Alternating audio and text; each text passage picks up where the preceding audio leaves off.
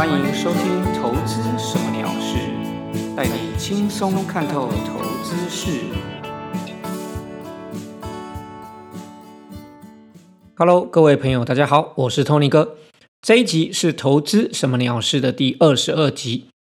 这周五结束，台股就要进入封关喽。不管大家最近在投资或者是股票市场上有没有很棒的收获，都准备要过个好年喽。这边也先祝大家新年快乐，平安健康，希望过完年以后大家都能够心想事成，投资顺利啦。好，我们就开始今天的节目吧。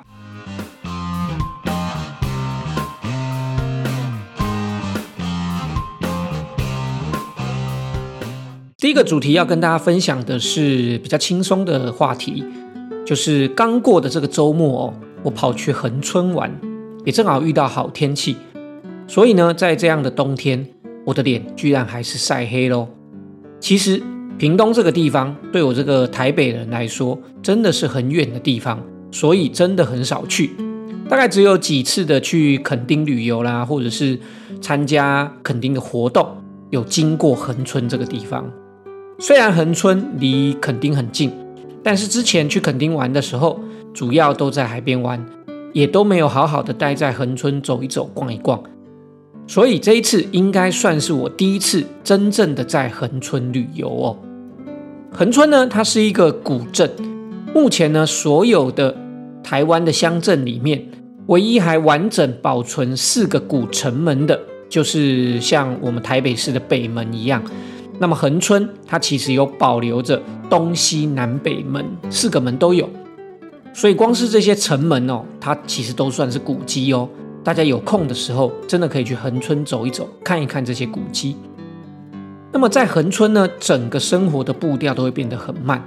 正好让平常都是在做快步调做交易投资的我能够平衡一下。而且因为正好碰上好天气的冬天，虽然有太阳，但是不会觉得热，非常的舒服，很推荐大家有机会真的一定要去恒春走一走，慢活一下哦。不只是这样，恒春的小吃美食也是处处让人惊艳啊！基本上你能够 Google 到的恒春的小吃或者是餐厅都不会让你失望。我在这边呢，一定要推荐两家店。第一家是一家甜品店，叫做泽日式甜点，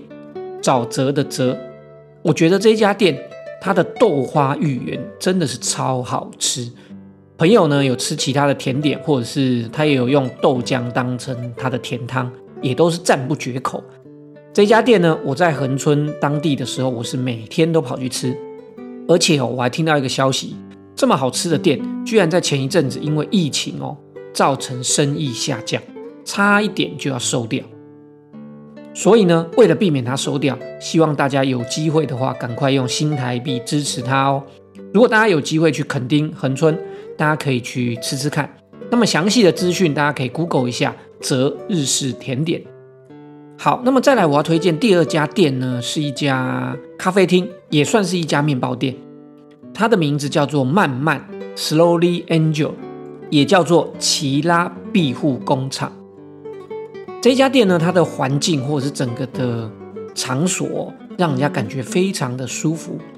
放的音乐呢也都是很放松很好听的巴萨诺瓦。如果呢你在恒春小镇上面逛累了，或者是去垦丁玩累了，你也许就可以来这边喝个下午茶，喝个咖啡。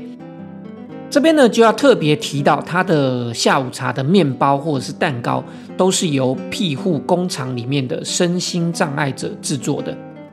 我当时点了一个面包，这个面包呢是柠檬番茄乳酪面包，它的面包口感是欧式的感觉，不是那种法式硬的，也不是台式，是比较欧式感觉，也就是说 Q Q 的，但它整体 Q Q 的口感来说是偏软的，不会硬，也正好是我喜欢的口感。另外要特别一提的就是它的内馅，它的内馅的乳酪是奶油乳酪，就是 cream cheese。 不夸张，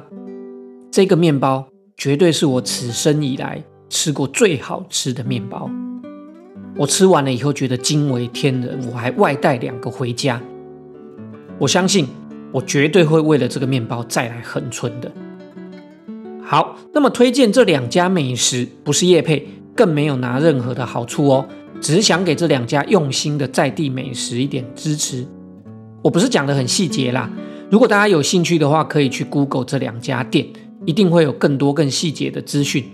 我再跟大家讲一下，分享一下店名。第一家甜点店是叫做泽日式甜点，泽是沼泽的泽。那么第二家呢，咖啡厅下午茶咖啡厅面包店，它叫做慢慢 Slowly Angel 奇拉庇护工厂。这两家店呢，我绝对是五星推爆它。希望大家有机会，如果能够去恒春旅游或者是去恒春走走的时候，大家可以去尝试看看咯。好，那么我们回归正题，今天我们要来聊聊最近在国际股市掀起很大话题的 G M E 之乱。G M E 是美股市场的一家个股，叫做 GameStop 的缩写。这家公司的中文翻译名称叫做游戏驿站。所以如果有看到媒体说的游戏驿站股票事件，或者是游戏驿站之乱，就是指我现在要讲的这件事情咯。这家公司呢，是美国的实体游戏商，有些资本机构或者是对冲基金在前一阵子发表了看空的报告，而且实际在市场做空。这个放空消息一出哦，美国第五大网站 Reddit 为核心的股市散户，其中以网站里面有高达六百八十万粉丝的 Wall Street Bets W S B 为司令总部，号召网路股民买进遭到这个对冲基金强力放空的 G M E 股票。那么它几乎是以蚂蚁搬象的手法拉抬了 G M E 的股价，最后逼着这些做空的对冲基金哦，有几家对冲基金他们都弃械投降。放空的对冲基金哦，在前后不到一个月的终极对决中惨败啊，估计损失哦逼近一百亿美元。这事件呢，引发出两个议题值得我们大家要去注意思考。第一个就是金融市场因为未来将会有类似的这些事情持续的发生，所以波动会变大。第二个是散户还是多数的输家吗？好，我们先来聊聊对金融市场波动的影响。讲个事实，在一月二十八号 G M E 公司的这个股价创下短短两个小时以内从每股四百八十三美元暴跌到一百一十二美元，然后又迅速的从低点暴涨将近三倍。这种、哦、接近、哦、狂风暴雨的走势实在是非常惊人，而且不是只有这一只股票哦，在所有 Reddit 这个网站里面的散户股民他们聚集的个股包括美国电影院集团叫做 A M C， 另外还有 Blackberry， 这些股票呢都出现了暴涨然后再腰斩然后再暴涨的剧烈波动，更造成道琼指数在一月二十九号重挫将近六百点。其实本来呢，近年来哦，就因为被动式的基金或者是 E T F 的介入，因为这些基金或 E T F 他们会助涨助跌，整体金融市场的波动本来就已经非常剧烈了，加上这些散户集结以后能够撼动整个金融市场的股价，那么这样对于金融市场的波动影响绝对不在话下。所以我想未来的金融市场的波动变大绝对是毋庸置疑的。第二点呢，我就来谈谈散户真的是出头天了吗？韭菜散户也能够对抗镰刀了吗？其实我的看法倒不是这么肯定的哦。有一篇媒体报道指出，欧洲工商管理学院的金融学的某一位教授，他认为其实依照 G M E 的交易量真的很难相信引发軋空的背后只有散户，而没有一般的法人机构或者是一般的大型的资金的机构。他认为哦，机构投资者或者法人投资者他们绝对不笨，他们有看到軋空的机会一定就会冲进去跟这个散户一起来做軋空的动作。其实这一次 G M E 的多空对决，我认为绝对不是散户可以很单纯的办到完成的。这一次的軋空事件，多头部队的精神领袖是特斯拉的执行长 Musk， 另外呢，他也领军了一群矽谷的超级富豪，再加上网络上能够瞬间集结的数百万网军散户们所组成。所以说这个事件呢，与其说是散户跟法人的多空对决，还不如说是矽谷和华尔街势力的战争比较贴切。只是矽谷的这一群富豪掌握了网军，看似集结了散户，事实上真正金钱的力量很可能还是矽谷的这一群富豪哦。这一次的 G M E 之乱，虽然看来目前是多方散户胜出，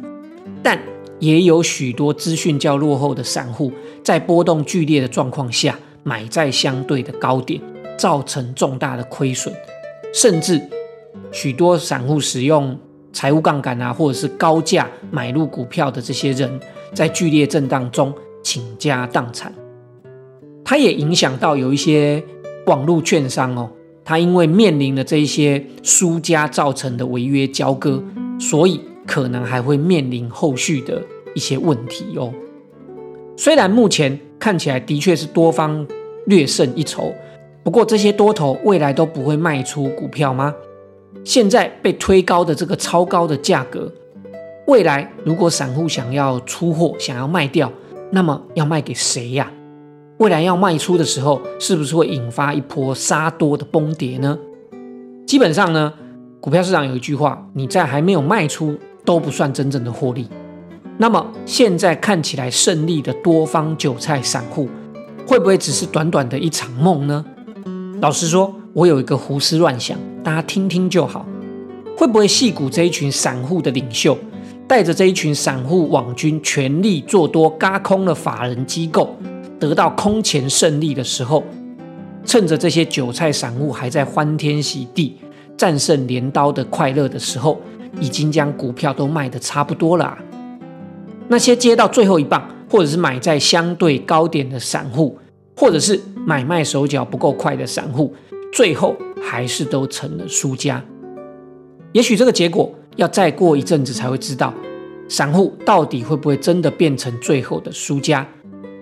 不过我想这一次这个事件的精神领袖特斯拉的执行长 Musk 和这一群矽谷的超级富豪绝对是赢家的啦。这个 G M E 之乱可以说是社群网络用在金融市场的创新技术，多头在短短不到四个月的对战，就取得了超过百亿美元的巨额利益哦。未来呢，也许将会看到网络社群工具在金融对战或者是金融市场上大量运用。我想，这势必一定会造成金融市场结构性的改变，动员网络乡民的金融对决，价格震荡会变得更为波动剧烈，筹码会更多，速度会更快。这个对于金融市场未来一定会掀起一番波涛的啦，我们就拭目以待吧。再来，我们回头讲讲台股的盘势分析。大盘加权指数近期呢，从最高点 一万六千二百三十八 点跌到上周五一月二十九号的 一万五千一百三十八 点，六天内快速的崩跌，跌了一千一百点。不过还好的是，周末放假回来，礼拜一礼拜二台股进入了反弹的样子，重新站回了月线，也回到我上周预期的盘整区间以内。经过这样的反弹，短期看来台股我想应该就会维持在 一万五千 点到 一万六千 点之间的区间盘整。我认为以目前整体台股以及国际股市的情势，还有这一波资金浪潮看起来暂时没有结束的样子，近期内要大跌看起来机会是不大了。基本上这周一周二的反弹就是在告诉大家，破底崩跌的状况应该是暂时解除，近期内应该不用担心持续大跌了哦。好，那么再来的周五就是封关日哦。最近大家最热门的话题就是要不要抱股过年，我直接给大家答案， C P 值好的股票当然要续抱。譬如说你是买到好的股票，趋势也持续多头，而且你甚至买在相对便宜的时候，这个就叫做 C P 值好的股票。如果是这样的股票，那你干嘛卖呢？当然要抱紧处理咯。基本上抱不抱股票跟过年是无关的，跟你买进它的期望比较有关。假设你买的便宜，或是你预期它还会持续上涨，那么当然就要好好的抱住咯。但是若是你买的股票你自己对它信心也不够，或者是说你买在的是一个相对高的点位，也就是说 C P 值看起来比较差，那么也许你在风险考量下你就不要继续抱着它咯。所以到底要不要抱股过年，其实跟过年跟放假是没有关系的，是跟你买到的股票或者是买到的价位，或者是它到底是不是有在一个好的多头趋势比较有关。以上给大家做参考咯。好，那么以盘势的看法上面，由于加权指数在一月二十八号跌破了月线，因此呢大概就是宣告这一波多头趋势哦，这一波非常强势的往上的行情目前正式宣告休息，再来应该就会进入所谓的盘整或者是修正的格局。不过因为市场上的资金还是看起来非常的多，所以要大跌看起来好像也不容易。因此在这样的局势下面呢，如果你是技术比较好的投资朋友，我们可以利用低买高卖来做一些价差的交易。所以大概在近期内哦，低买高卖应该会成为未来我自己的交易主轴啦。那么一般投资朋友，如果不是能够常常看盘常常做交易的投资朋友，我们呢应该要放慢脚步，也许就照我上周所分享的拉回买进策略，逢低布局好的股票，等待时机，未来应该也都还有多头的机会哦。至于在个股方面，之前我们分享的几只个股，包括二零一七的鸿海、三零零三建和兴、四九七六的嘉陵，在近期在这几天它都有跌到月线。如果大家依照我上周分享的拉回进场策略，你应该可以考虑小部分的进场。不过有些朋友认为过年有无法交易的风险，所以选择保守不进场，这是没有问题的。但是不进场就是放弃了会上涨的机会，长假有风险，不过另一方面也代表了有获利的另一面。不过这就是投资交易啦，你需要做出决定，任何投资决定都是未知的未来，放宽心面对就好。没买股票你就好好放松的安心过年，买了股票也更要安心的过年，因为你担心也无法改变未来的变化跟结果咯。那么之前分享的股票只有一只，就是一五三三的车王店，是唯一没有跌到月线的个股。不过这样其实表示它是很强的，周二甚至拉了一根涨停。不过既然它没有跌到月线，那么我们就依照我们的策略，后续我们就持续耐心的观察等待咯。好的，以上就是今天分享的节目内容。不过这边要跟大家提醒一下，因为下一周就进入过年了，所以我们下周投资什么鸟事的节目就暂停一次咯。